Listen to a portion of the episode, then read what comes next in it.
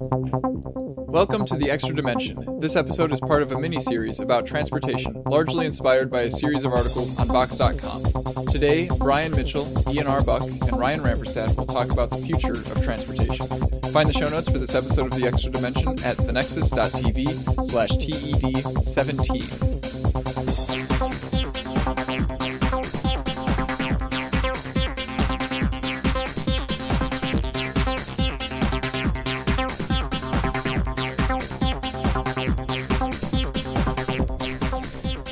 To admit, the series of articles was not the original original inspiration for this series, uh, but it provided a lot of the materials for the other episodes. The true inspiration for this series that really got me thinking about transportation, uh, and especially the future, was when during Google I/O 2014 or something like that, maybe 2015, when they interviewed Sundar Pichai, and he was talking about the problem of cars sitting for 90% of their lives, not being used, right? Yeah. And so he was envisioning like transportation as a service where developing self-driven cars would allow the cars to actually be active for a greater portion of their life because they could drop one person off and then that person's not going to need another car for another few hours until they need to go somewhere. So that individual car could just go and pick up somebody else who needs it right now. Uh, and that means that we don't have to have nearly as many cars in existence, right? And um, and you know so the, the benefits kind of trickle down there. Uh, and that really that concept really captured me and got me thinking about this whole thing and i was like i really want to do an episode about that. But then i began to realize that like that's the future of transportation. We need to do all the other types of transportation as they currently are. So that's why we've had like this whole long mini series that's taken the greater part of a year to finish Well, here we are. We've made it. yes this is the final episode. You might say that we've arrived. it's been a You have long your journey Destination. Yeah, so if you want to go and listen to the other episodes in this mini series, we did one on cycling, we did one on public transportation, we did one on cars, and we did one on long distance transportation Planes, trains, and and boats. Boats. Yep. That was a fun one.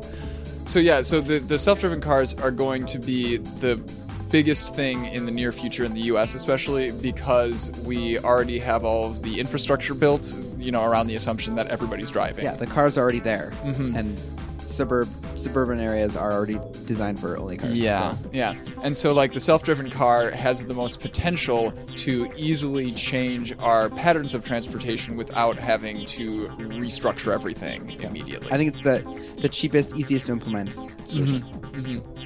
Um, yeah, so let's talk about some of the implications of using this this cars as a service concept. So first off, anytime that you need to go anywhere, you're just going to like summon a ride. You know, you're not going to have you're not going to hop in your own car and drive yourself from where you're going to. And that's that's what Tesla has called the the summon feature in their newer newer Oh, models. yeah. So you can you can be somewhere and just summon your car, and so you know the the idea is. I think Musk even said that it could be across the country. You summon it, it would it would eventually find its way to you. Might take a couple of days, but Well, it it that would imply that it can automatically stop and charge, which I don't Why think not? that I don't think they have uh, robot superchargers or anything out. They released yet. that video of the the robotic charging, which is interesting to see. Mm-hmm. Uh, but I don't think they've really released or deployed that anywhere. I'm envisioning a like a, a heartwarming movie about a Tesla gr- Aw. traveling across the country trying to find its owner. Oh, I would still watch that. Uh, no, I think the superchargers, the superchargers, I think they're going to start charging Mm-hmm. you to use them as a charger for your car. I think they were giving out some credits. That's how they're going to stop some credit of using superchargers. So they will no, will no longer be free. Oh, okay. I think shortly, Like the, the stations that Tesla itself has set Yeah. up, kind of thing. But Okay. you know, Tesla has their own proprietary chargers, so Mm-hmm. the superchargers were only for Tesla cars. And I think, I hope that I don't know if we'll talk about this later. I don't know have if this is in the notes, but a common charging format. I think every other brand uses a common charger, and Mm. Tesla uses their own. well, aren't they just the Apple of the car world? Oh yes, they are. Uh, Until they introduce four ports on their car. So, in addition to being able to just have a car whenever you need it and not have a car when you don't need it, you can also have the exact type of car that you're going to need for a specific situation, right? So, if I am doing my daily commute, I could have, you know, a, a smaller car that's going to just transport myself. If I am going on a trip out to the corn maze with a bunch of friends, we can, you know, tell it this is how many passengers there's going to be on this trip, and it'll send us like a van or something like And that. And it can also do carpooling, so maybe it saves you a little bit of money if Mm-hmm. it picks up someone along the way that's mostly along your route. Mm-hmm. I think Yeah. Uber does something like this, only it's human drivers, not Yeah. mechanical drivers. and you can and you could also view it as kind of like uh, paying a premium if you absolutely want to be by yourself on your daily commute kind of thing right Yeah. we can also improve efficiency of the system overall by taking a look at uh, what the big patterns are of, of usage, you know, of demand, um, and and deploying the fleet accordingly um, at certain times of the day. And you can probably imagine that y- that you might get like uh, a discount if you schedule like this is going. I, I'm going to have this consistent schedule of daily commutes. So Yeah. send me So a thing every. It can yeah. the the hive that will be the auto or the self driving car system will will know how to optimize that. And I think Mm-hmm. Yeah. eventually also if if we do get to a point sorry, when we get to a point where every car is self driving, especially in cities, Mm-hmm. I think traffic will be less of a problem because theoretically at that point self driving will be good enough where cars can go the same speed and people can you know merge in seamlessly without needing to slow down or speed up themselves as well as the cars behind them because that's how traffic jams start. And I think that will really be a changing situation or, or idea for, Yeah. for traffic because I think a lot of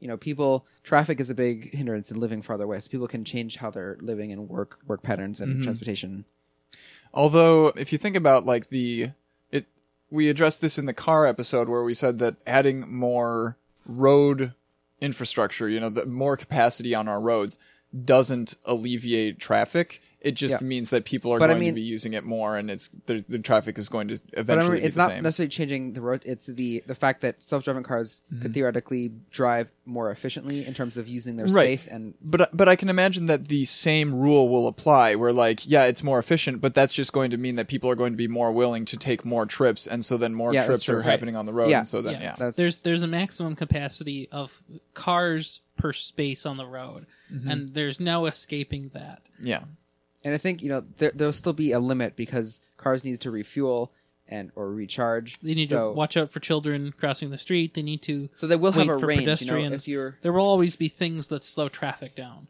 Mm-hmm. Yeah, unless so you mentioned pedestrians. Um, I've I've seen some proposals where it'll it'll be ideal for us to have roads that are dedicated to self-driven cars because then the self-driven cars can be at their maximum potential, right? They don't have to worry about pedestrians possibly getting in their way. They don't have to worry about cyclists messing things up. Um, and so that so then the only things that the self-driven cars have to worry about are other self-driven cars. And if they all communicate with each other, then they can coordinate. And you know, when everything in a system is coordinated, it can be as streamlined as possible. And so one one of the links that we have here actually shows a video of what an intersection might look in the, look like in the future, where it wouldn't even need is stoplights. it just like crazy cars crossing each other? Yeah, yeah, because as like, the, so it looks like a traditional cro- uh, intersection, but instead of like the cars stopping and queuing up and waiting for their turn to go through, they all just communicate together. Uh, and they all kind of slot themselves into an an open spot in there, and so they all like they, they kind of have to slow down as they approach the intersection, but none of them ever have to really stop. They mm-hmm. they just continue through. I wonder is because I know there are studies of roundabouts versus a traditional intersection. At least mm-hmm. for human drivers, roundabouts are a lot more efficient in terms of number of cars in the intersection at one time. Right. And I wonder if self-driving cars could also benefit from that or not. Because I know, like, Possibly, Because yeah. I think part of the reason why that is so appealing, that kind of an illustration of all these cars in the intersection, is because it's so hectic and crazy that humans can never do that because it's just mm-hmm. so such high speeds and close proximity to other fast-moving, giant, heavy metal objects. And so it's like perfect to illustrate. Look how great computers are. But I think, like, I, I, I just feel like a roundabout would be more, more efficient and safer, probably. Um, for a roundabout, I think it reduces the number of, of spots where collisions can occur for sure. But if there isn't that danger of collisions anymore because, you know, the computer is, is coordinating them all, um, then having all of the the cars have to go around a curve, whether they're eventually going to be going straight or turning, I think that is less efficient because then you're losing speed to the fact that you are doing a curve. Yeah. Well, I mean, if you said they're going to slow down anyway, I don't know. Yeah, And- but I, I, mean, don't know just exactly how much they're going to slow down. it's easier for a current self-driving car to do a roundabout than a high-speed Yeah, thing like that. So I think that's maybe down the road, but I would see. that was a, Well a very done. accidental pun. I think we've had a few of those over the course of this miniseries. Yeah. So also parking is going to be a thing of the past. I mean, obviously the cars will have to stop at some point to recharge and you know when when we're not at peak capacity on the roads, some of them are going to be parked, but you won't have to park them, right? That's the where the big frustration And I think that's going to hit us before even self-driving cars are super prevalent prevalent mm-hmm. for this summoning mm-hmm. thing. It's like the yeah, the car is its own Because valet. cars have been able That to is super to self parallel park for almost few five, years. Oh, yeah. five or six years Yeah. now. Like it's been a while. I don't know what cars were first to do that, but And not only is it nice that you don't have to worry about like the the intricate uh, maneuver of s- parallel parking, but you also don't have to spend time driving around trying to find a spot to park in, right? You So- you take your car to like like the drop off zone, get out, say, "All right, park," and then you know when you're done with your meeting or whatever, or your work or whatever, your school, you just as you're on your way out, to say summon, and then by the time you're downstairs, it may or la- may or may not be there mm-hmm. pretty soon or right when you're there. So let's say the car goes and parks down the street. It's winter though, and it snowed. Does it have to brush itself off? Oh, that's a good question. Ooh, yeah, because that could obstruct the cameras. I don't know. I feel like a lot of these cars are developed in California, and I think winters are just kind of ignored. I, I I remember reading a thing a couple years ago about how Google self-driving cars weren't ready for prime time because of rain and and snow just obstructing the radar, and it really really shortened the distance it could see to Mm-hmm. the point where it probably wasn't safe anymore. To be fair, I've driven in heavy rain when it definitely was not safe for me to be driving, but I did it anyway. Yeah, me too. That's true. I, I drive all the time in, on five when it's raining and going sixty. It's great. That's terrifying. All right, transportation will also be much easier for the very young and very old. We addressed this in our individual car ownership episode that it's a great system of transportation unless you're somebody who cannot legally drive. Right. Um, and so having self-driven cars all over the place will solve that problem hands down. Yeah.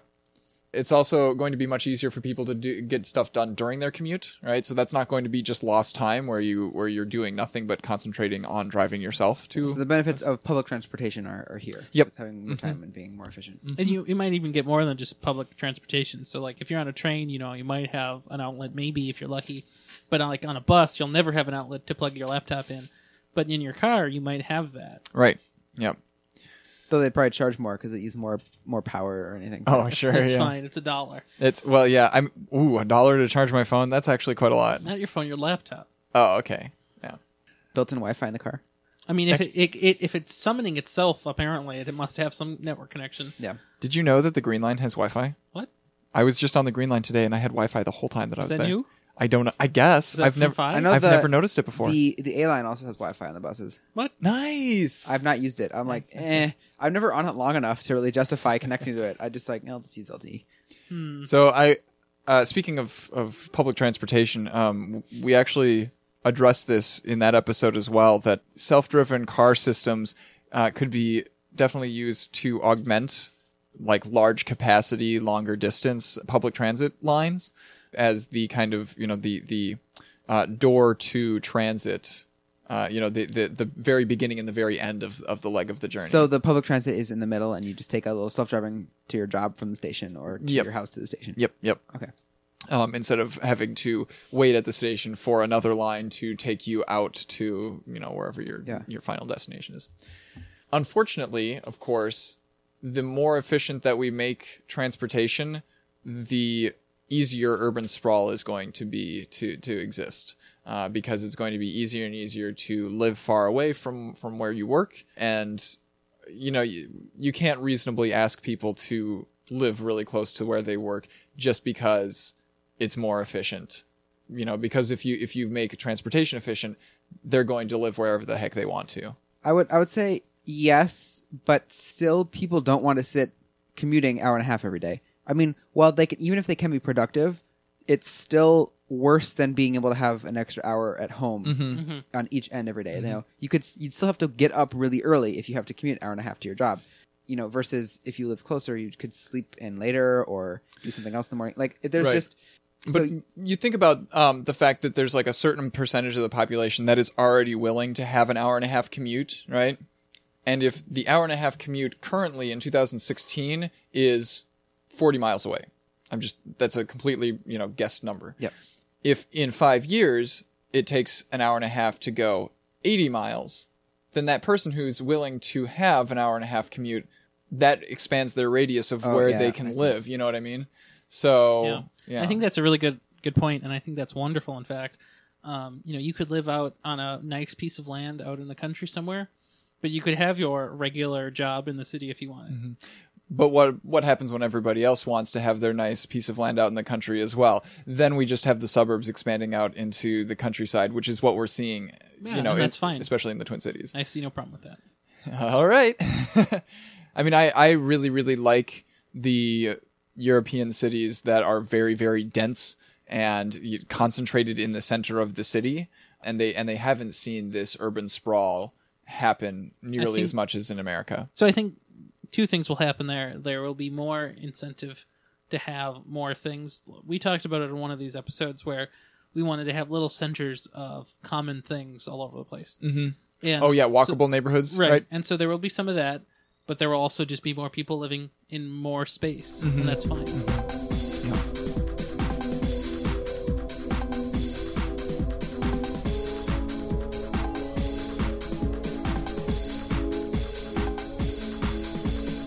All right, so next let's talk about.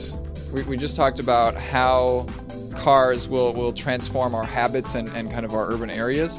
Let's talk next about how cars will look different in and of themselves uh, once we have, like, pretty much all of the cars on the road are, are self driven and they're all electric powered, right? So, bottom line is electric cars can take almost any form that you can imagine uh, because they don't have to have, you know, the strict, like, engine block Right. connected to an axle connected to the wheels and et cetera, et cetera. They just need like four things. They need the wheels, they need a platform for batteries and passengers, they need a user interface, and they need wires to connect everything together. Other than those four requirements, it can take whatever form you can imagine. Um, especially when you consider that like the user interface doesn't have to be like a touch screen or you know a dashboard or anything. It could be entirely voice controlled. It could be you know your smartphone connecting to it and just um, you know Google casting to the car. um, so electric cars also convert a higher percentage of energy to movement. Um, 60% of the energy versus 20% of the energy for internal combustion engines That's good. and so so yeah like especially when when they're self-driven and you don't need an interface for the human to directly control the car while it's in motion you don't have to have like the driver's seat facing forward anymore you don't have to have this big windshield on one side and you know and the and the like flat sides and stuff you can make it into other shapes like you- imagining those like drawings from like the 50s or 60s where there's a, a cheering happy family sitting around a circle table in the Yeah. car Yeah, playing yeah. some board game with a open gl- or a sunroof that's you know Yeah. like lighting, lighting the front and it's you know It could totally be like um, seating in a in a train, yeah, Mm-hmm. where you have like four seats facing towards the middle, um, and they, you know, it's it's kind of communal, right? Yeah. Yeah. And I've heard some people saying like, "Oh man, that wouldn't be good for my motion sickness," and uh, it's like, okay, so just claim one of the back seats that's facing forward, right? Right. Yeah, that is, that is a thing, and I, I I don't know anybody other than my grandmother who gets motion sickness still, Mm. because to me that's that's a a figment of the old world. Like Uh, I think Savannah I do. I do sometimes if if I'm reading something or f- if I'm Mm-hmm. concentrating a lot. Sometimes if I'm on a long car ride and I'm programming something on my laptop, I I, I can't do that. It's better when I'm further in the front of the, in the of the car. So if I'm in the front seat or the middle, it's better. If I'm in the back seat of the minivan and doing it for some reason, that's just that that makes it a lot harder to concentrate on Mm. How about in the, how about in the back of a school bus, right? Where the the very back where It's the motion is the since most. I've since I've been in one. I I think I sat farther up in front as I got older though, Hmm. and the back was more the like the mid the mid level students who thought they were really cool, yeah. and then the, the seniors just sat wherever, not caring at all. hmm That was that was me at least. Um, also consider that accidents will be far less common when all of the cars are self-driven cars because currently the way that we engineer cars uh, they have to be like built as heavy as possible in order to be safe right? Because if they collide with another one of these cars they both have to be like armored against each other in order to uh, protect the passengers inside. So if if we can safely make the assumption that accidents are not going to occur, that you're not going to be colliding with another car at, at 120 miles an hour, then you can build these cars to be much lighter, much smaller, and then you're you're carrying around less weight, so you it's actually even more efficient than we mentioned earlier. And I, and I think that that kind of evolution of car design will take, you know, a good 15 years. Oh, I think least. I think it'll mm-hmm. take a long time because there are a lot of external factors that can help or they can worsen things. And I think self-driving car technology and the the machine learning and things that'll go into that it's going to take a long time to mature to the level where you can have a driver that that or someone in the car that's not driving or a complete autonomous car that I mean Tesla showed a demo of it, but I think it's going to be a while and especially until until human drivers are off the road, I think Yeah. nothing's really going to change. And I think People that's going to take the longest is getting all the human cars off and the road. what I think is gonna it's gonna take is until it is made illegal to drive a car in a city on a Mm-hmm. highway or something, and you know it'll be driving around with you know manually will be more of a hobby, you know like like racing might be or you know um, like a BMX, but you might go to a course to drive around right. a little bit, or you go to a, a zone that is human driving only or something, and Mm-hmm. you need a special license for that, you know, driver's license, I guess, and where you wouldn't need something for a self driving car. Yeah. It's like going to the shooting range yeah, sort of like that. Exactly. to shoot the gun that it's legal to have but not legal to use in most places. Yeah, exactly. Yeah, and I like I like that equivalence. Uh, But I think there are gonna be a lot of people who are like, no, I like my car, I can't do this. Yeah. And I also really wonder what, th- I mean, we're we're all thinking from urban areas, but I think in Definitely. rural areas, it's going to be a lot different. I, I think there's going to be a lot of resistance to self-driving cars because it's a lot. I mean, I think just the culture on cars is a lot different. Well, and it's going to be impossible to effectively set up a system that is like I summon a car. Oh, the nearest one is a 15 minute drive away. You know, so so then I have to wait for it to come to me, and I have to wait for to get to where I'm going. You know, I mean, um, maybe, but I feel like there'll be like I don't know where if it's going to be 15 minutes away. I mean, you would just say like I want a car to get me here at this point in the day, and then it the network will just figure it out, right? well, but I mean, what if I'm being spontaneous? Like I suddenly go like, Well, then you hey, let's to go see a movie. I mean, you'd have to wait, and if you weren't driving yourself, you'd still have to wait. Well, that's what we're saying is like the, the driving yourself habit that that pattern of living Right. is going to stick around much much longer in rural areas. Maybe I'm also wondering, you know, things like I those don't know, people who had to be spontaneous in the middle of nowhere, it would have taken them forever to get it wherever they're going anyway. Now, what about things like a non-traditional transportation, like a cement truck going to a construction site and then having to back in and pour concrete? Things like that, like semi-trailers. That's going to be autonomous, I think, especially for Definitely. highway, and that's going to come out before passenger. I think that's that's already going to be deployed. Or I like, think in the next um, decade we'll have autonomous self-driving trucks. Maybe long there has to haul, be a driver. long haul trucking. Um, Now, and then there's farm equipment as well that is Mm-hmm. self-driving. You know, you just sit in a tractor, twiddle your thumbs while it drives up and down, or it drives straight ahead. You just have to do the turns. yes, You know, it'll beep when it's getting done, and that's that's already in place. Um, And I just wondered this specialized machinery, like where I worked in Morris, the parent company was an environmental company, and they had this giant drill truck um, that you know had this massive drill in the back. You know, driving that around, sure on the highway, but at some point you're going to have to switch over. So the cars are going to have to have manual control for these specialized cases, and I'm just curious. You know, do you have to have both self-driving and manual? Like, how how that's going to be regulated and enforced? yeah, So, what about something like a like a police car or a fire truck? Like, how does that work? Ooh, that's a good question too. well, isn't the purpose of a police car to transport a police officer to a place? Yeah, I know, but what if they had to get somewhere really fast? Do they have the ability to There's throw cars and- off the road? Well, I think if they're all self-driving, the self-driving cars can know ahead to get to the side. They mm-hmm. could still go in one lane with the assumption that no no car is going to move over, and this car just zips by in the left lane or something. Mm-hmm. And I think you know, then everything could be on you know self-driving, even the police and fire truck, Sure. until it gets it gets to you know the site, and then it can say switching over to manual driving, and you switch over mm-hmm. to do the more fine-tuned things. But I think we're going to be in an interesting situation as this transitions over between manual and self-driving, and I don't think a lot of stuff can really 100% work effectively until it is completely self-driving. Right. But I think I don't I don't see like even maybe in my lifetime it getting to that point. I think we'll have a lot of self driving, but I still think it's there's going to be people who do manual manual drive as well. especially when you consider the fact that the average uh, age of a car on the road has increased over time because cars last longer.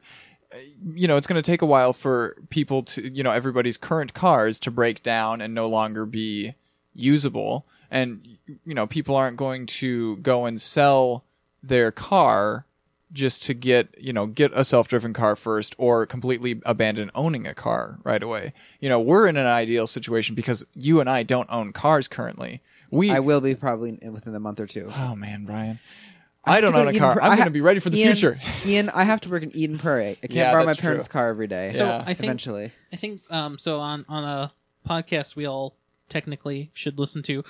John Siracusa made a good point about typing on keyboards. So the the new MacBook Pros have really weird keyboards. They have the new butterfly switch, and nobody likes that. Uh-huh. Generation Two though, they apparently have a little more resistance. A little bit more, but they're still awful. And of course, they added the new Touch Bar, and so the the the genesis of these products will be there'll be a screen on the top and a screen on the bottom, and you just type against glass.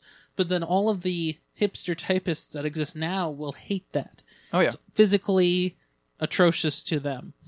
And maybe we just have to wait for all of us to die off until the the next generation just says, "Eh, don't care. I'm used to typing in glass. It's no problem." well eventually i mean i, won't mean- have to type it all i'll just think it and i'll Maybe. you know, input text Maybe I don't know about that though. Embedded computing. Um, I don't know. It won't be embedded. It'll be integrated. So I think there will be a lot of things like that for this kind of car stuff. We just have to wait for it to become. Re- the, we just have to wait for no resistance to be there, and we'll just do it. Now, yeah, consider like uh, kids who are growing up now who are going to be turning 16 in the in the 2020s. They probably won't. A, much lower percentage of them will have their driver's licenses. Well, I think people in in, cities teens. are it, it's going down for people growing up in urban areas. Suburbs, I think, are still high, but Mm-hmm. cities, it's it's going down. Yeah, but like, yeah, if if this self-driven car as a surface system is there by the time that they are, you know, of age to have a driver's license, I bet you that a much lower percentage of them will have it. I think So Uber when- is changing a lot. So what what generation do we think that'll be? So like I think people now will still most people. I think it's it, I think it's going to take. I think we're going to still a decade or two between or from now and when it's very mainstream. I think we'll Mm-hmm. start seeing trickles of, of some self driving things, but I I still think we're a little far out. I think it's rapidly out. coming coming up, but it's not quite at our you know it's not. It's quite not like- on the it's not like doorstep. next year. Yeah, Yeah. it's not at the curbside. Let's also talk about security because security is going to be a big issue when you have all of this data being collected because th- this system is only going to work if it collects a lot of data on everybody, right? Uh, on all on our overall habits as a metro area, but also for like each individual user, if it wants to predict when a particular person is going to want a ride, even before they have decided that they're going to go out for a movie tonight, you know, kind of thing, then it, then it has to store individual data as well. Uh, and so e- even if this like the entity that owns all of this data is totally benign, uh, and we trust them completely, We don't, by the way. well, yeah, we probably wouldn't. We also have to make sure that they have the best security possible because that's going to be a huge target for other people to attack and try and get that data. right. Um, you can bet that uh, you know if Google's in charge of this, there's going to be targeted advertising based on your travel habits, right? Sure. Because that's how Google works. So I think there's a lot of questions about how this will work. I think there's a lot of questions about how there will what what what entities will be involved in this system, mm-hmm. Whether it'll be a single unified central effort or well, whether it will be a secure distributed network of cars interacting with a sort of mesh network that's just spontaneously made and never much bigger than the radius around the car. I think there's a lot of questions like that, and it's very important that we work on those. I think having it being distributed is probably the most robust and Mm-hmm. easy to scale system. I guess it's kind of falls in the same line. I also think that it needs to be a lot different than how the Internet of Things has has been rolled out. There's Internet of Things is famously known for being very insecure and if the recent uh, and not ser- intercompatible. yeah, and the the recent denial denial of service attacks were from botnets of like hundreds of thousands of Internet of Thing toasters and cameras and things that have default password sets. And so I think companies need to. I think there needs to be other a like a consortium of standards that are enforced or or legally enforced by governments and things. You know, there needs to be a lot of collaboration between everyone, mm-hmm. and, this, and and so it's going to be a challenge. I think. a, a question that that comes up from this kind of thing is when you have all of these self-driving cars that so let's just say we skip the the, the transition time and we're just at the we're just we're just at the point where there's just self-driving cars and we can summon them like you know mm-hmm. we don't own them anymore we just summon them we pay for them when we need them Yep. Who makes all those cars Yeah. who who It's- paid for all of them I- They're is gonna there be, you one know- manufacturer or are there like five and they just all happen to and will, interrupt and will they have all different services? So you have one app for your your Right. Lexus cars, one app for your Toyota Yeah. ones, one for your Honda ones, and In my ideal world, and I don't blame other people for disagreeing with me on this, it would be the mus- municipality, right? So in our area, we would have the um, whoever's in charge of Metro Transit. I can't remember what they're called. Yeah. Metropolitan Council. That's Yeah. the one. Uh, you know, they they would run the self-driven car fleet as for well this area For this area. so yep. what if we want to take our self-driving car you know to chicago Well, you wouldn't be doing that, would you? You would be getting onto a train and going because that is long distance travel, or the Hyperloop because you know 350 miles. That's what in the prime. like like Northfield? I know I was in an Uber earlier this summer and met some guy who drove some couple to Northfield, and then Mm-hmm. you know, which is outside the MSP area, and then drove back. You know, the I think that the Did he have a return rider? Nope. No. Okay. I think that the couple maybe paid him more or not, but he like I don't know. It was a longer trip as well, so we did get paid more for it, but Mm-hmm. it's still like yeah, but it didn't return. It didn't pay for the return trip, right? no, because Yeah. it wasn't a taxi. Where taxis do both. If you go Mm, outside of their mm-hmm. zone, you have to pay for the return as well. yeah. Yeah, so I think there's a lot of problems with that kind of thing, and that will have to be worked out separately from the tech. Um, Now, uh, back to the security question, I think there's a lot of technical details that we could explore, but we won't about how the system actually is implemented. Um, and, and a lot of it depends on what ends up happening in terms of companies making systems and hardware. Yeah, and there was a an interview that I read with the current director of the the, Bureau of Transportation, the whatever uh, it's called at the federal level, uh, and he was talking about um, that. The Department of Transportation. That's the one, yeah. Department, Department. Department of Transportation. There, yes. Uh, so he he was talking about how it's very very important for them to encourage all of these different manufacturers to build in systems to interact and and share data with each other in a similar way that airlines share a lot of data with each other anonymously. Um, so, for example, like he was talking about, if a one self-driven car drives over a pothole in a particular area, it can notify like not only the Department of Transportation in that area, you know, let them know, hey, you should come out and fix this, um, but also notify all of the other cars that are going to be driving over that spot so that they know to, you know, veer two feet to the left to avoid that. They that could drop a little notification for that geo coordinate on Right. some On- on centralized Waze, system, right. And then And so I, I, I think I like that, but what I don't like is there being like a centralized network that they all just adhere to. Like it just tells all the cars at once, yeah, here's a thing, don't go here. yeah, I, right? I think that and, yeah, and because I want just a localized mesh network so that if a car becomes compromised in one location, they don't all freak out, Mm. right? And and so there's there's a lot of that risk taking that we have to. But if we have like this mesh network, so this this hypothetical car just went over this hypothetical pothole, but then it keeps driving, right? It it, it gets miles and miles away. Yeah. And then the other cars that are now going over that spot, they don't know about it Yep. because they, you know, that car hasn't been able to and I think talk to a them. hybrid solution might be good, and that's where I think like governments or, or big committee, you know, consortiums of of all the key players can come in, where you have like a centralized notification system where you can alert things on traffic incident, you know, Um, it'd for be like um, route there- changing. There's a, and- th- a, a technology that construction. Apple um, sort of talked about in one of their keynotes where they will um, do something to uh, data that they're getting from their users, but they'll anonymize it and they'll sort of make random entries out of the data they're collecting. And so it'll be like, is there a pothole here? True, true, true, false, true, true, true, false, false, false, true. And over time, because it actually is happening and it's not just fake data, that there will be more trues than falses.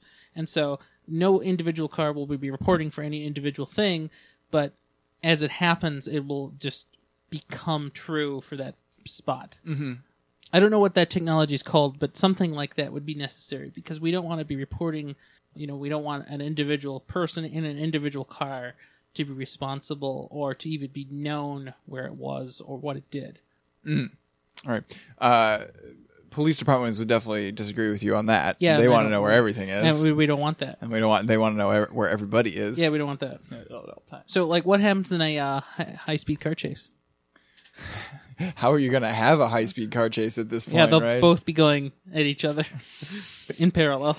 High speed at like 55 miles. How an hour. will you use this system for illegal activities? Yeah, how will you?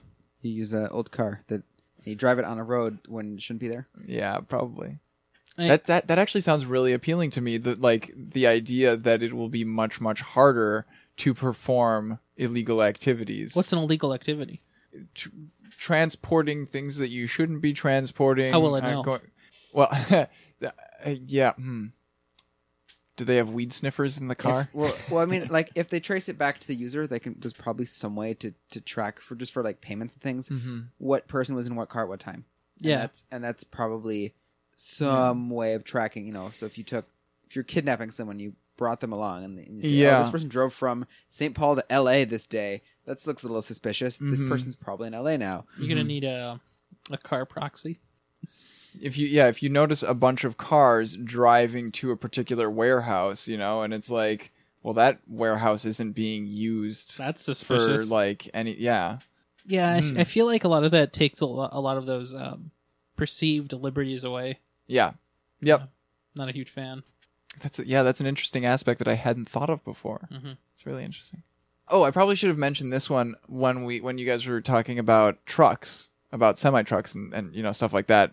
We're going to be able to see a lot more thing like efficiencies there, where like uh, trucks will be able to drive like one right behind another Mhm. and reduce drag for for you know the the group as a whole. Especially if they can communicate saying, I'm going to need to stop in 50, 40, 30, 10, 12, Mhm. or 12, 10, 90, you know, Yeah. that many feet so then they can all stop together.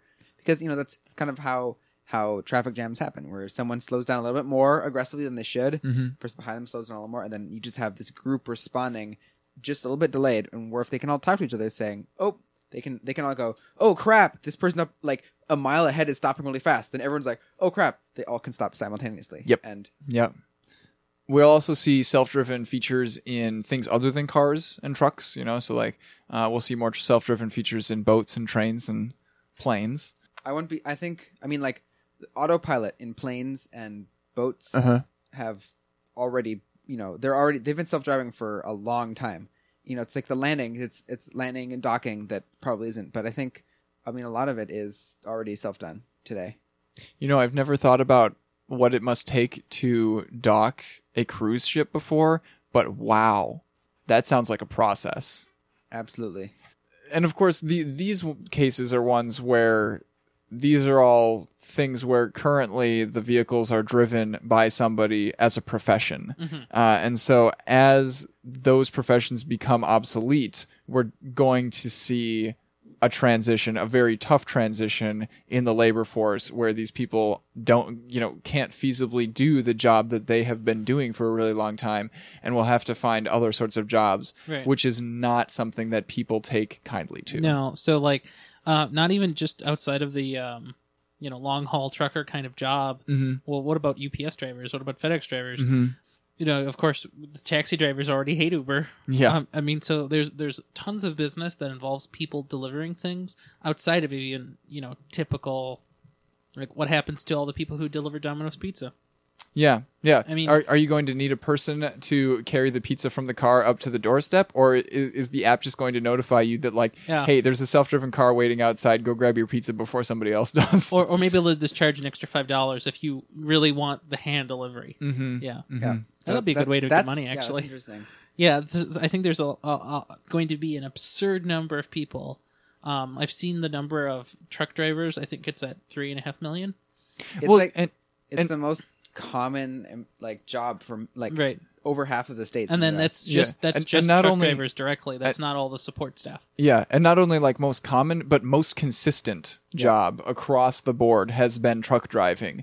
Uh, and so when which I think is a bit more unique to the United States. I think there's more yeah done yeah. by trucks, or it's more is done by rail. No, more is done by rail in the U.S. and in, in Europe and other places. Actually, even though truck driving is very common, Right. Yeah. because the U.S. is larger and can benefit from Yeah. rail. So there will be there will be a lot of um, very displeased individuals. Well, yeah, and, and when I looked at one of those types of maps that was showing like what the most common job was over time, they they cited reasons like why truck driving has been so consistent. It's like it it's one of those few jobs that hasn't been a victim of either globalization or automation. And I read that and went, Not yet. "It's coming." yeah, and it, and it's really just too bad because the people who that kicks out of the workforce, what else are they going to do? Mm-hmm. Right. It's not like they're going, you know, like in the in the you know the the silly dream that oh well the automated thing has replaced my job, but now I can get a job repairing the automated thing. You know, like that's not going to work. Mm-hmm. Um, you you will not be looking at the source code. You will not be going in to fix its um, lithium ion battery, there's nothing you can do. It'll just be scrapped and you'll get a new one. Like there's nothing repaired about anything anymore. Yeah, yeah. And the yeah, these transitions are always hard, and they always come with social upheaval. And uh, this is th- yeah, this is probably going to be one of the biggest ones that we've seen in recent times. Right. So wh- which one do you think will happen first? Will will kick people out of driving in the cities or will fix the system so that people who are kicked out of long haul driving will have something to do? I think they'll be kicked out first. Okay. Yeah. It's capitalism. There's, n- there's no there's no feeling for social for societal gains in today's world, at least in the United States. I don't think. Right. Yeah, and I- and I think that's where we've uh, seen recent news uh, that that a, a lot of the motivation behind the election this this November was that a lot of people were displeased by their jobs that they had been doing are on the decline, and so they you know Donald Trump promised them the opportunity to keep jobs here and you know to to get their old lives back essentially Sure. and so a lot of people went for that i think yeah, I think that's going to be really tough when there just is an economic reason to not even have jobs here or anywhere. There won't need to be a job. Mm-hmm. It'll just be a thing that does. yeah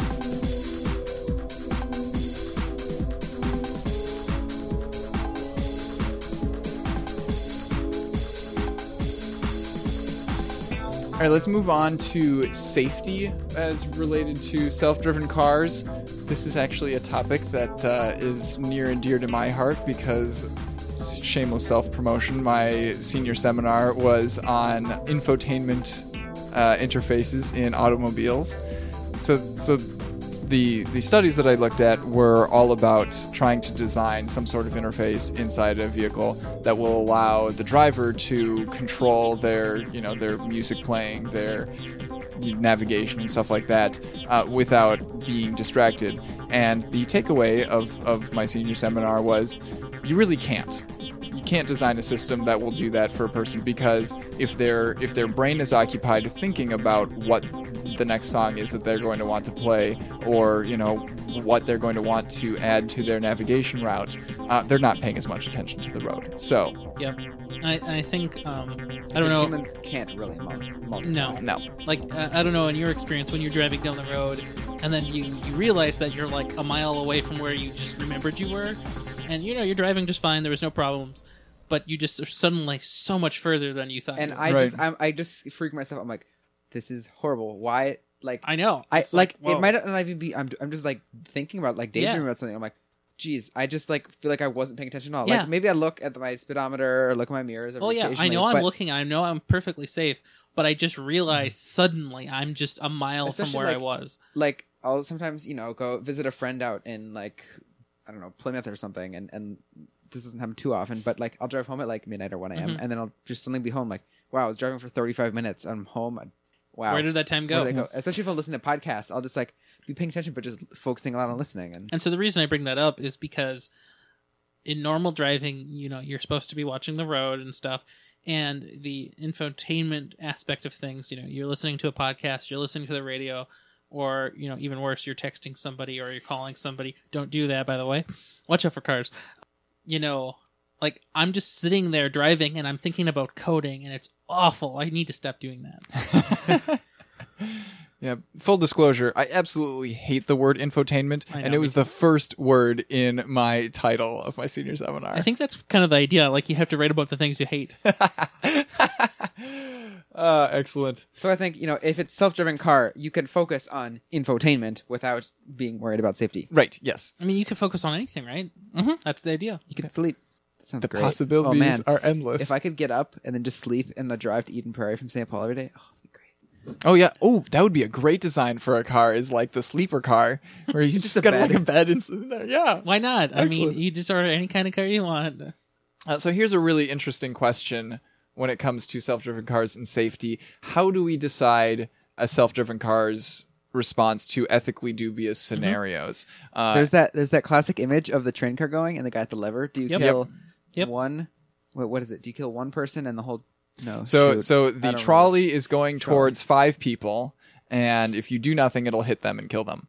Uh, you have a lever that you can switch to divert the trolley onto another track that only has one person, and so if y- it's either you know is is inaction and allow other people to Yeah. die uh, better, or is taking an active part in the in the situation and killing one person better. And then, of course, you have the variations where that one person's either the president, president, or your mother. And I took some some test online, and I was I answered it with few. I I valued greater number of people as higher, and I valued if it was a tie, I valued doing nothing higher, Mm. and if there were animals involved, I valued humans higher than animals. what if it and was so- the president? yeah, how do you how I I I more I strictly went on number of people. Right. If it was tie, then I did nothing. Now yeah the, weren't weren't the, didn't count. the video that we have linked here in the show notes, I highly recommend that everybody go and watch it because it covers um, all of this quite nicely. And uh, yeah, so so not only do we have to decide what is ethically right, because obviously we don't have a law that says like what you should Right. do in that situation, and, and I and I don't know that we have a a consensus culturally on which one of those options is correct. So so And then also like if you're driving a car and it kills everyone inside but no one el- else, or do you value the people inside more than external people? well, they are that's paying another- customers, aren't they? Yeah, but but if you can save 300 people's lives but kill the four inside, what would you do? Mm-hmm. Like Right. it's And I think uh, even an another question is if there's multiple vendors of these cars and there's multiple systems involved, what if there's different morality systems? Is that what we're you, calling you can them? pay Instead- more to value yourself over other people's lives. Right. Like Uh, it's just- going to be tricky. It's just it's a it's a slippery slope. Uh huh.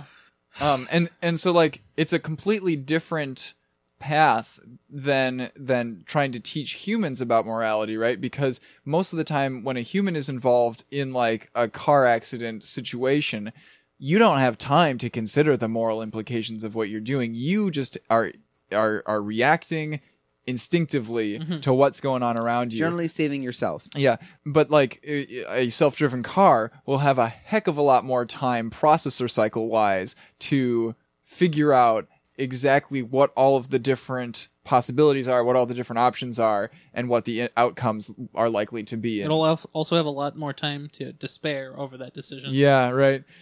Depressed computer. So you can't just program a car to follow the laws because as we said like the laws don't cover all possible scenarios. And laws are meant to be broken. and well, In America. and sometimes laws go contrary to what would be morally right in a situation. Yeah. Sometimes it's safer to veer off the road and Mm-hmm. drive off the road. Right, and so are there going to be special variations of this kind of thing? So, you know, a pedestrian car, pedestrian car, a regular person's car, you know, uh, it, it has some programming that says, yeah, keep keep the most number of people alive no matter what. But then, um, you know, like there's the uh, there's the like armored truck car that needs to protect the money at all costs, and then There's the uh, radioactive waste car that needs to make sure that the radioactive waste never leaks out ever at all. I can imagine that the president's car, the president's bulletproof car, would have different programming than the rest of ours. Right, and Right. of course, uh, you know, and then uh, the, the person who programmed the car, are they uh, Republican or Democrat, or are they from China? I mean, you just can't win. Wow. Yeah, and and so when a car you know does something that that might you know that would be wrong, uh, who's at fault? Is it the programmer? Is it the company that manufactured it? Is it the owner of the car? That's another question that we have to come to terms with. I mean, will the person who owns the car be able to see the source code and know ahead of time what the car will do in any given situation? And if they don't, how can they ethically live with that choice? it was probably in the EULA that they clicked agree on. I thought that was in the terms of service. Sure. Yeah. so then also how do we how do we teach a car what is right and wrong? Because you can't program and you can't hard code every single situation. Right. Um, so one the the likely way that we will do this is uh, given that we actually have neural networks now that can learn stuff effectively they can learn by example, right? So you get a, a board of ethicists together, and they all uh, you, you you present them a situation, and they together. Oh, you know, it'll probably take them that's, a while. That's gonna but be very tricky decide. because you know there's there's been networks that have been trained to learn things about um, criminal activities and things, and they've become they've become racially biased because Mm. he, you know the general law system has been racially biased against people of color, and so the p- machines have picked up on that and just they're just following the same example that's given to them, but that becomes biased, and so it's really hard to get that unbiased completely separate right. Right. without just you know void you know providing no context of who the people are it's just like just you know like too much information can make it biased where you know limiting how much it has available So, like, uh, this decision making that the cars have to do is that a part of the network? So, like, if a car knows that it's going to hit somebody, does it tell the other car, "Yeah, I'm going to hit you," and somebody inside might not make it? Yeah, because then that latency would uh, Right, probably then- introduce a lot of yeah. Right, and so the latency factor there, you know, like accessing stuff outside of your computer is orders and orders of magnitude slower, so it might not even work out. You might not ever get to communicate outside before something terrible happens. Mm-hmm. You just can't win. Uh, one scenario that uh, I found fascinating that they presented in the video was let's say your car is careening down a, a road towards a couple of motorcyclists and, and nobody has time to Self-driving motorcycles. you're right uh, to, to like fully get out of the way right one of the motorcyclists is wearing a helmet one of them is not which one do you hit you know if the person the- without the helmet because they they should be they should have been wearing one Well, they're not legally obligated to wear one, right? Um, and be. and of course, Decker when when when presented this, he was like, "Yeah, that idiot deserves to get hit." And I was like, "What in the world? You're, you're like so you're valuing one human life over another just because you don't agree with the decision that they made." but i think humans are biased too because uh, there's been studies that show bicyclists who bike with helmets and, and lights and you know they're more protected cars will be more aggressive and drive closer and more dangerously Really? Because I would drive further away from them. I like them. They did that. Yeah. They did it right. But uh, apparently, there's some study that shows that people will drive closer That's so to strange. bikers that have helmets because they're not as worried about killing them or something. Yeah, and and so yeah, so like if if one of the humans has an eighty percent chance of surviving, but the other has a twenty percent chance of surviving, then you know who do you choose? If you if you choose to hit the person with a helmet because they're more likely to survive, then it o- overall it becomes safer not to wear a helmet, right? Because then the self driven cars are le- are going Yeah, to avoid hitting you. Yeah. Unless you're all unless you're surrounded by a bunch of people with helmets. well, just have a well, bunch of bodyguards with helmets and riding around you. Well, what if what if one of the people, uh, what if the guy in the middle is uh is the president? Riding a motorcycle. Though if you're but if you're on a bike or a motorcycle, you still can fall. You know, you can lean hard enough in one direction and crash the bike. And then in that case, it would be nice to have a helmet on. So it's not completely driver based. It's you know Right. a bike will fall over if you do nothing long enough, where a car will just stop moving. It won't fall over. So so obviously this topic is is a minefield of moral dilemmas just everywhere, right? Mm-hmm. yes, and there's no real right answer and i don't I, I don't think we'll ever come up with the actual perfect implementation ever and i think there will just be terrible things that happen, and it's just going to be uh, kind of an oh well kind of thing. It'll just Yeah. be tweaked and changed throughout as people come up with better situations. You Right. know, I think there'll be a lot of. I think you know there could be a place for a lot of philosophers to come by and try and chime in and There might be, but I don't think that's going to work because there will be no unified agreement, and it doesn't matter. unless someone makes something so truly groundbreaking. yeah, that's, eh. I I just don't see that happening. I don't think Yeah, that's a I don't think solvable so thing. either. Just We- playing the other side of things. we're also at risk of self-driven cars doing so the bottom line is that we have to make self-driven cars make less errors than humans right, Right. but also the the difference is in the way that we perceive things and the way that the self-driven cars perceive things and process things means that they're going to make mistakes in very different ways than we will right because like the sensors are going to be fooled into uh, you know the object recognition is going to be fooled into thinking that one, that like a, a trash bag is a human Right. um, or sometimes that somebody's sticker of a tree on the back of their car, they actually think it's a tree and they try to avoid it. yeah Oh gosh, Um, that'd be horrible. so so so yeah like we're going to see cars making very different mistakes than humans would and hopefully they'll still be less fatal mistakes than humans would make Right. And I and I feel like the mistakes that the self driving cars will make, if if they're programmed to you know to minimize harm, right? Like just in general, the mistakes that cars make. Uh, will end up being just inconveniencing mistakes like oh i had to i had to go down this route because i had no other choice mm-hmm. right like there just there wasn't enough time to go down this lane so i had to go down this road and sorry too bad yeah we'll make a u-turn at the earliest possible uh, Yeah. opportunity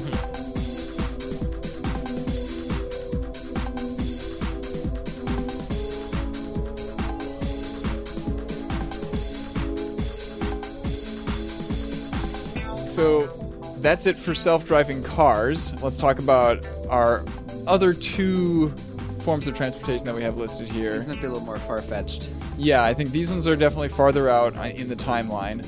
Though, though they both claim that they will be ready within five years from now. yeah i feel like these like so the okay the, So- the second one on the list for sure okay, so let's talk about let's talk about the first a one first. little. Yeah. So flying cars. We're not long, really. long dream for decades and decades and decades. yeah I don't, if I don't remember when I first read about these in like Popular Science magazine, right? like It's- years ago mm-hmm. So we're not talking about like fly, cars that drive on the road and then like you know sprout propellers and start flying. Um, these are uh, mul- like multiple rotor electronic or electrically powered aircraft that fly at about 150 miles an hour um, over like not terribly long distances, right? And uh, so Uber wants to offer an on-demand service that uses them within five years. Uh, it'll be very similar to their current car one. Actually, I can imagine them just rolling that into their app uh, as you know another option. Like, okay, I want to get from the center of the city out to whatever suburb I'm going to. I don't want to take a car. I'm going to take uh, you know one of the flying dealies. Um, actually, I think the the service is going to be called Uber Elevate. The really interesting thing about this this concept is that we don't have to worry about infrastructure really. They just they just need to build the vehicles because there there's already lots of helipads around, especially in the U.S. There's like six thousand of them apparently. Yeah, but that I mean that's like a couple per city. That means you you fly from airport to airport. Like helipads are on the rooftops of hospital of hospitals Mhm. and in airports, maybe Hmm. police stations. That's like I don't think I ever see a helipad anywhere in the Twin Cities in my daily life, like ever. Yeah, but we're so never like high enough up to see the helipads, right? Yeah, but there, there's just no. I don't think there's built-in infrastructure for landing. If they're vertical descent, sure there can be. You just take a parking lot or something, but Mm-hmm. it when you start getting towards aviation, then you have to deal. I think there's a lot more there. It's more closely regulated, and you have to worry about um, no fly zones. You can't. You wouldn't be able to fly close to a major airport because you have planes taking on and off. And Yep, that's their are- glide. That's a glide zone. yeah. And so I think it's. I don't see this being very realistic. I I I mean, dr- you know, com- the consumer drones are already being regulated and, and clamped down. I don't think. I just don't see this really being realistic. Mm-hmm. Electric aircraft. There's I saw I've seen one prototype of an electric helicopter, and they could. Uh, it was lighter. The engine was lighter because it was an electric engine versus internal combustion, which is a lot heavier and denser. but the batteries still added more weight to the helicopter. It can only fly for 20 minutes, I think.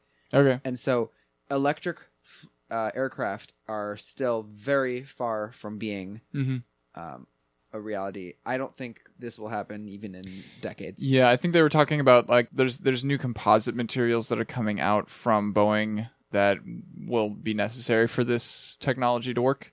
But yeah, the the one that I think is the biggest hurdle is the the legislature, the the regulation side, and being allowed to fly where they need to fly.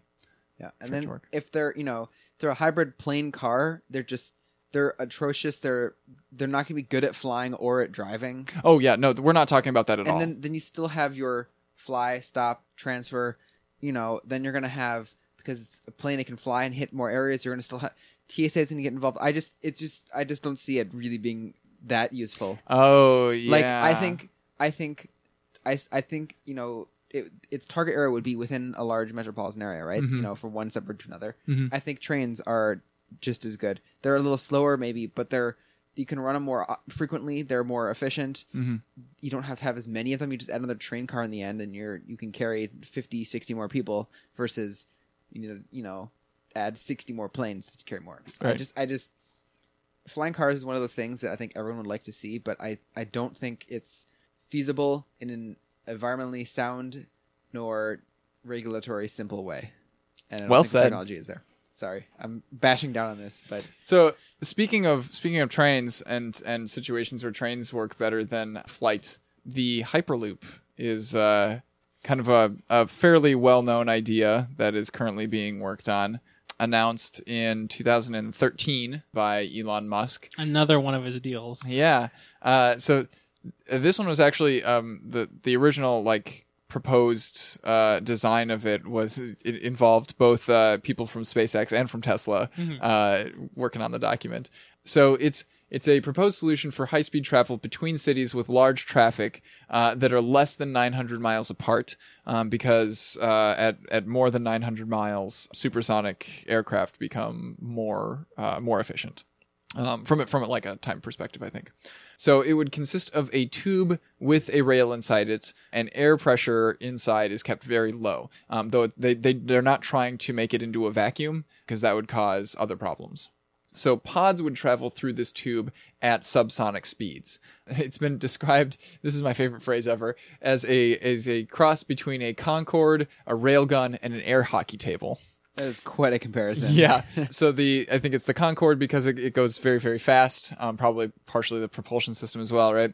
A railgun, uh, for, for- because of its propulsion, yeah, using yeah, magnetic mhm. things. uh, and an air hockey table because of how it stays above the rails, right? Um, so they're not using maglev because that's very expensive. They're they're using uh, air cushions that uh, that keep the the pod off of physically off of the rail. Yeah. So yeah, they announced the concept in 2013 and started a competition for independent teams to design and build hyperloop pods because like the building the the tube itself and the rail is, is fairly trivial, right? Well, at least for the design perspective, right? Uh, so build uh, designing the pods is is the where most of the work is.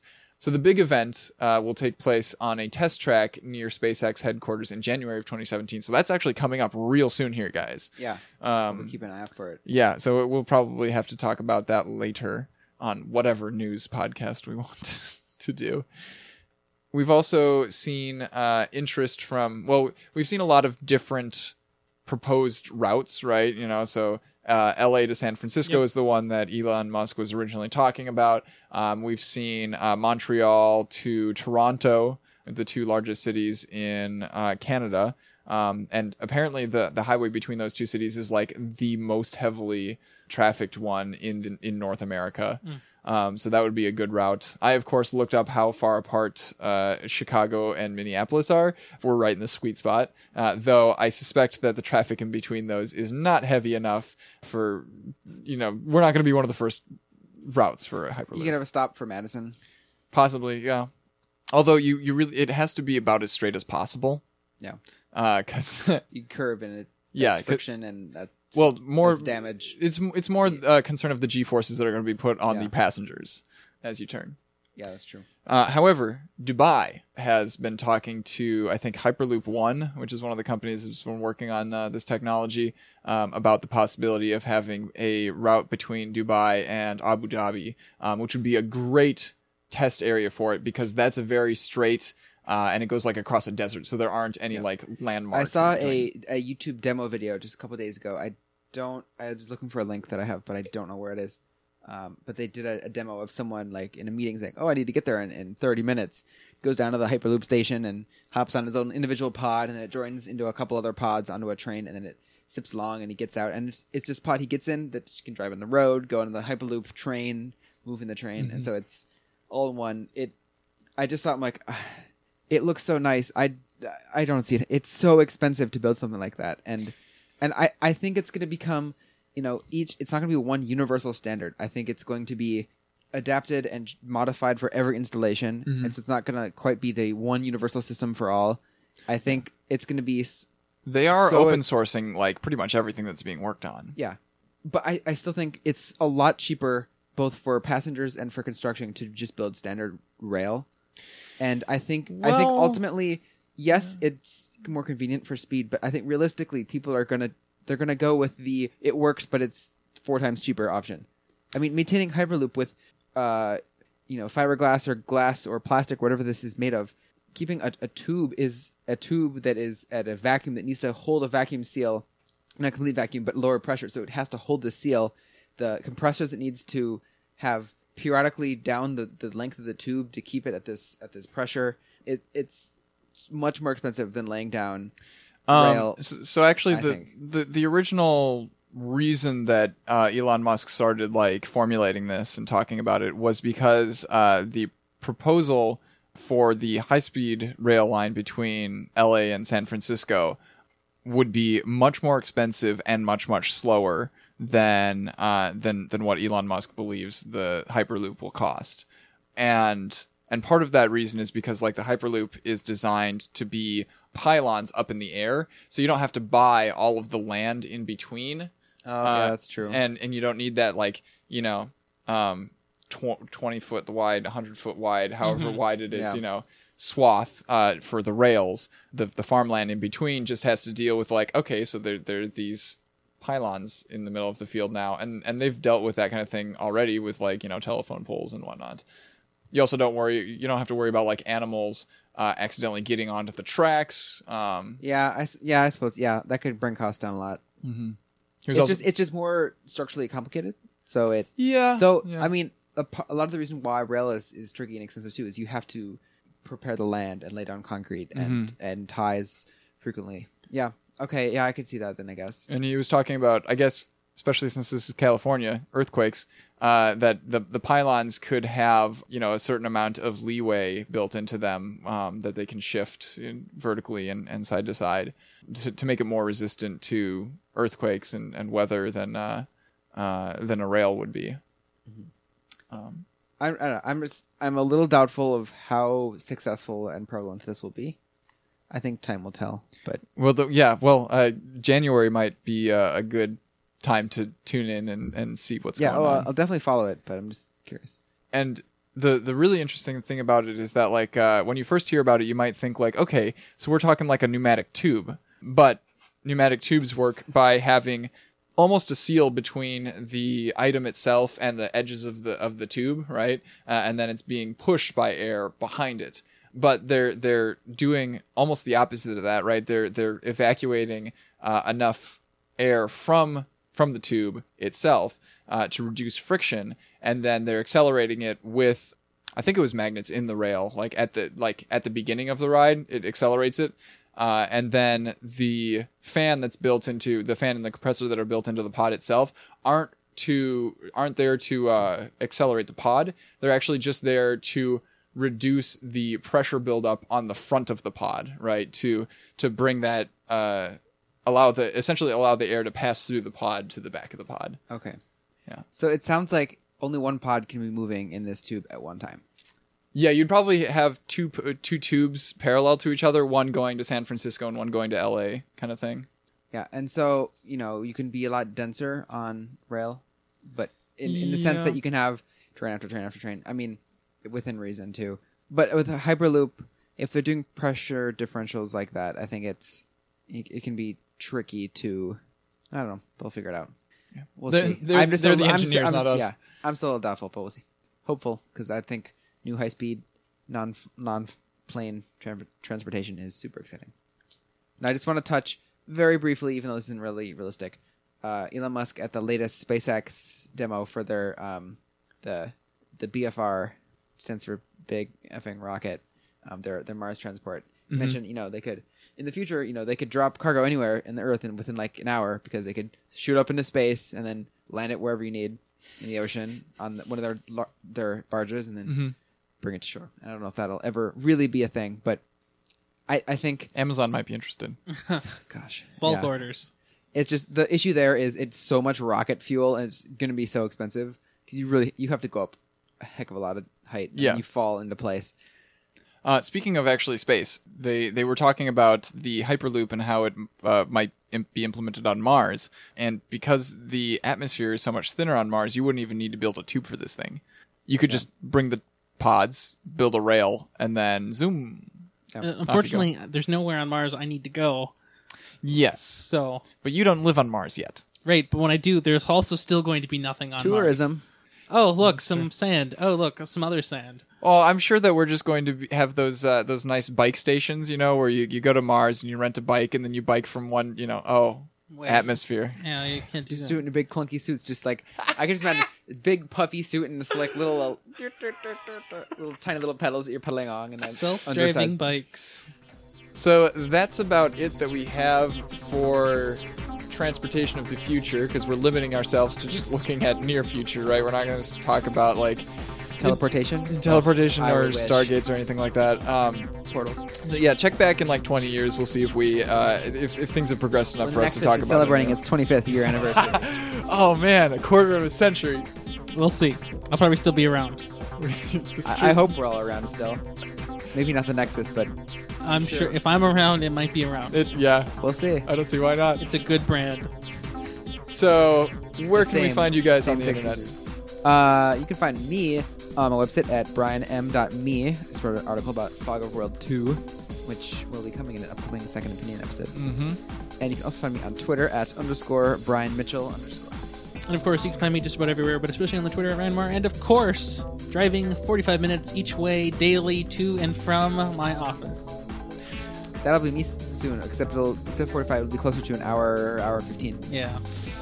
I am Ian Arbuck. You can find me on Twitter as Ian Arbuck and on my website at ianarbuck.com. Uh, we are The Nexus. You can find us on Twitter at thenexus.tv. Whoa, There's no wait dot. a minute. The Nexus TV. Feel free to give us some feedback there. Also, on our website, reminder you can find the show notes for this episode at thenexus.tv slash TED17.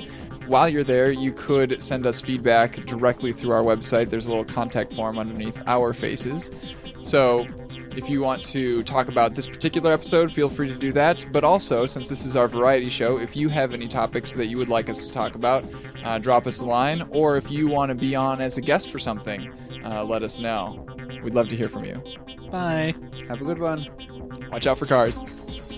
Watch out for hyperloops.